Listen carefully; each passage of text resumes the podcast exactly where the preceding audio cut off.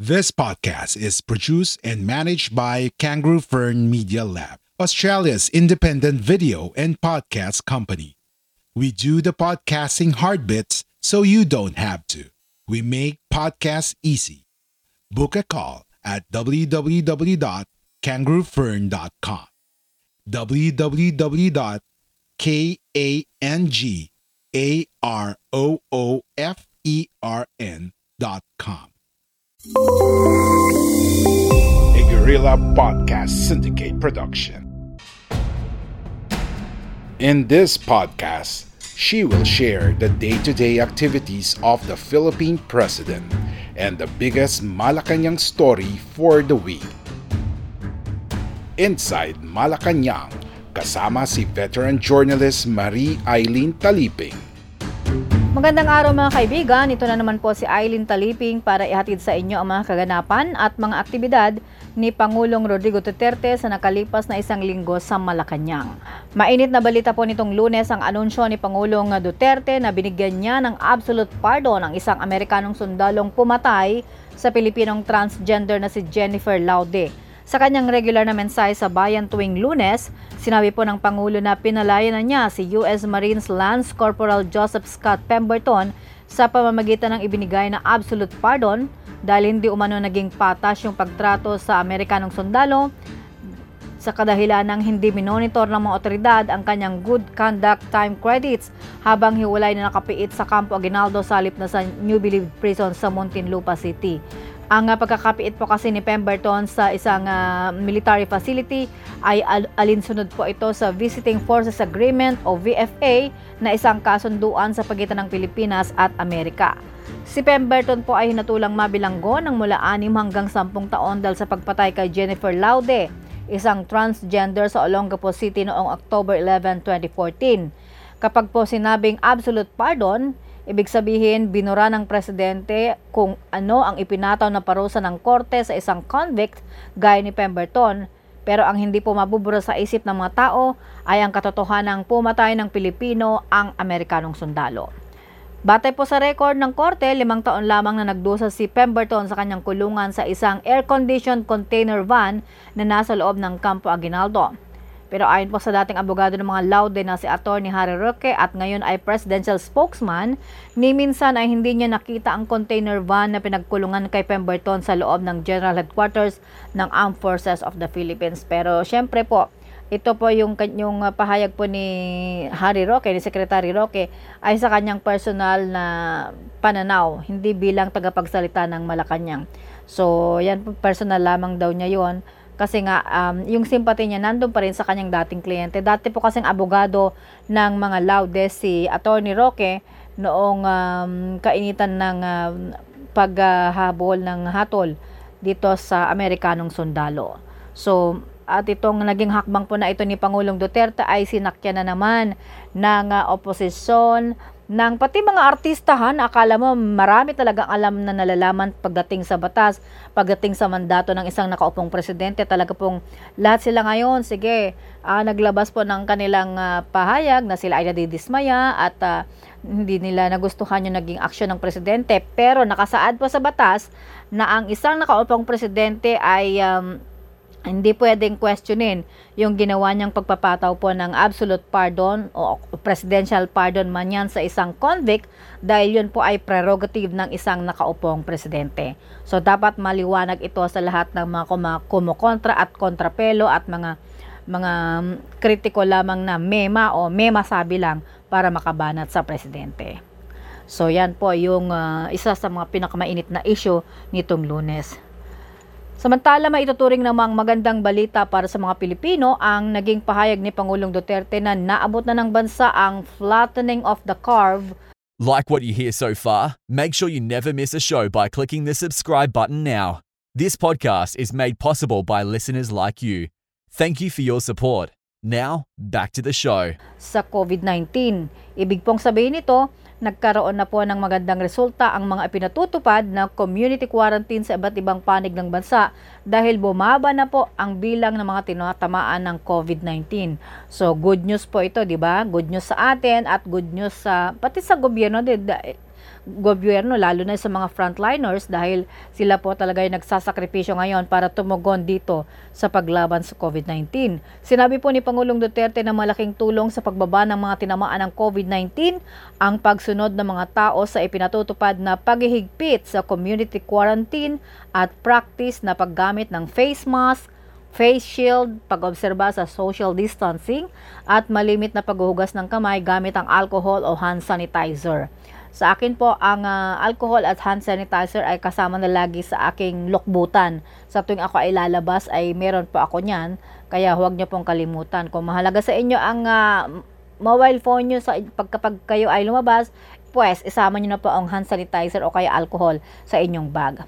Pero sa kabila po ng bumababang COVID cases sa bansa, Sinabi po ng uh, Pangulong Duterte na hindi dapat maging kampante at sa halip ay ipagpatuloy lamang natin ang pagsunod pagsunod sa health protocols para mapanitili ang kaligtasan laban sa COVID-19.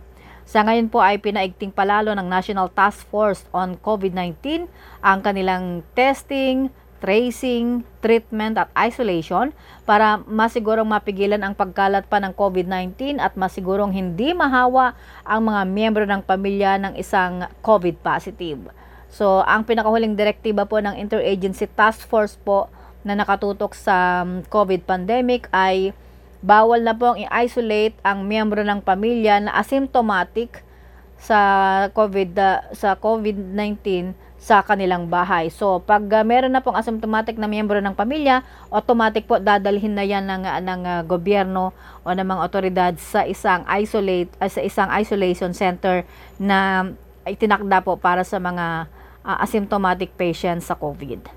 So umaasa po ang task force at ng Malacanang na magtutuloy-tuloy po ang pagbaba ng COVID cases para po mabawasan ang kalbaryong dinaranas ng mga Pinoy simula pa noong buwan ng Marso nang magsimulang ipatupad ang paghihigpit at mahigpit na community quarantine sa iba't ibang bahagi po ng bansa. So kailangan po natin ng kooperasyon sa mga panahong ito. Samantala, sa kabila po ng mga banat at batikos naman at panawagang mag-resign na si Department of Health Secretary Francisco Duque III, naniniwala naman ang nan, naniniwala at nananatili po ang uh, suporta at kumpiyansa ni Pangulong Duterte sa kanyang opisyal. Sinabihan po ng Pangulo ang kanyang DOH Secretary na huwag munang mag-resign lalo na kung hindi naman totoo ang inaakusa sa kanya. Sinabi po ng Presidente sa kanyang mensahe sa bayan nitong lunes kung saan nandun din po si Secretary Duque na hindi ito ang tamang panahon para mag-resign ang kalihim dahil buo pa naman ang tiwala nito uh, tiwala sa kanya ng Pangulo. Kung walaan niyang katotohanan sa bintang na korap ito, sinabi ni Pangulong Duterte walang dahilan para magbitiw si Duque sa pwesto. Like what you hear so far? Make sure you never miss a show by clicking the subscribe button now. Para po sa kaalaman ng lahat, iba't ibang uh, grupo po na grupo na pati mga senador mga kongresista ang umihiling na mag-resign na si Secretary Duque dahil hindi umano naging maayos ang pangangasiwa nito sa pagtugon sa problema sa COVID pandemic sa bansa. Bukod pa sa pilit itong iniuugnay sa mga nabunyag na katiwalaan sa Philippine Health Insurance Corporation of PhilHealth noong siya pa ay ex-officio chairman ng nabanggit na ahensya. So hanggang ngayon po ay um, alam niyo po nung kagab nung Lunes po ng gabi nung meeting ng pangulo at ng presidente ng uh, mga kanyang gabinete nandun po si Secretary, Secretary Duque at nang sinabihan siya ng presidente na hindi mo kailangan mag-resign kung hindi ka naman kurap. Alam niyo po, naglabas din po ng uh, hinanakit at uh, sama ng loob itong si Secretary Duque dahil sabi niya, lahat inaakusa sa akin, although yung iba naman na talagang merong uh, kasalanan doon sa PhilHealth, uh, yung mga anomalya sa PhilHealth ay hindi nila, hindi daw binibira ng mga nag, nag-iimbestiga. Pero siya pa rin diyang pilit na dinidikdik. So sabi niya nakakasama ng loob at minsan nga daw hindi siya nakakatulog. At uh, yun nga, uh, may tweet naman po si Senator, um, hindi pala tweet, uh, nagkwento si Senator Bongo na uh, umiyak pala ang kalihim dahil sa kanyang sama ng loob. So hari nawa, um, total nasa ba, binabackupan pa naman siya ng Pangulo. So tingnan natin kung ano po yung mga susunod na magiging kaganapan dito sa um, uh, gusot sa PhilHealth. Pero yung kahilingan na mag-resign siya, eh, nasa prerogative din po yan ng Pangulo. Kag, na, ang Pangulo po, si Pangulong Duterte po ang magsasabi kung ang kanyang isang uh, inappoint sa pwesto ay kailangan ng bumaba. yan po ay sole prerogative po ng isang nakaubong presidente. So kahit sinong grupo pa yung manghumingi, uh, humiling na mag-resign ng isang opisyal ng gobyerno appointed ha, appointed official ng gobyerno, hanggat walang sinasabi ang uh, presidente na mag-resign siya ay mananatili ito sa pwesto. So, ayan po ang kabuuan ng ating edisyon sa loob ng nakalipas na isang linggo sa Malacanang at uh, abangan po muli, muli ako next week para ihatid sa inyo ang mga bagong kaganapan at mga aktibidad ni Pangulong Duterte. Pero bago po ako magtapos, please i-like, i-share at mag-subscribe po kayo sa www.guerrillapodcast.com.ph para po sa mga susunod na episodes natin. Magandang araw po sa inyong lahat. Please stay safe. God bless sa lahat kahit nakakaranas pa rin ang buong mundo sa epekto ng COVID pandemic. Laban lang po tayo. If you enjoyed this episode, be sure to subscribe so you're notified when a new episode is posted in Apple Podcasts, Google Podcasts, Spotify, Stitcher, or via RSS. While you're at it, if you found value in this show, rate and review this podcast and share it with your friends. If you have any questions, feel free to reach out to us. And if you want to know more, check out www.guerrillapodcast.com.au or guerrillapodcast.com.ph. A Podcast Syndicate production.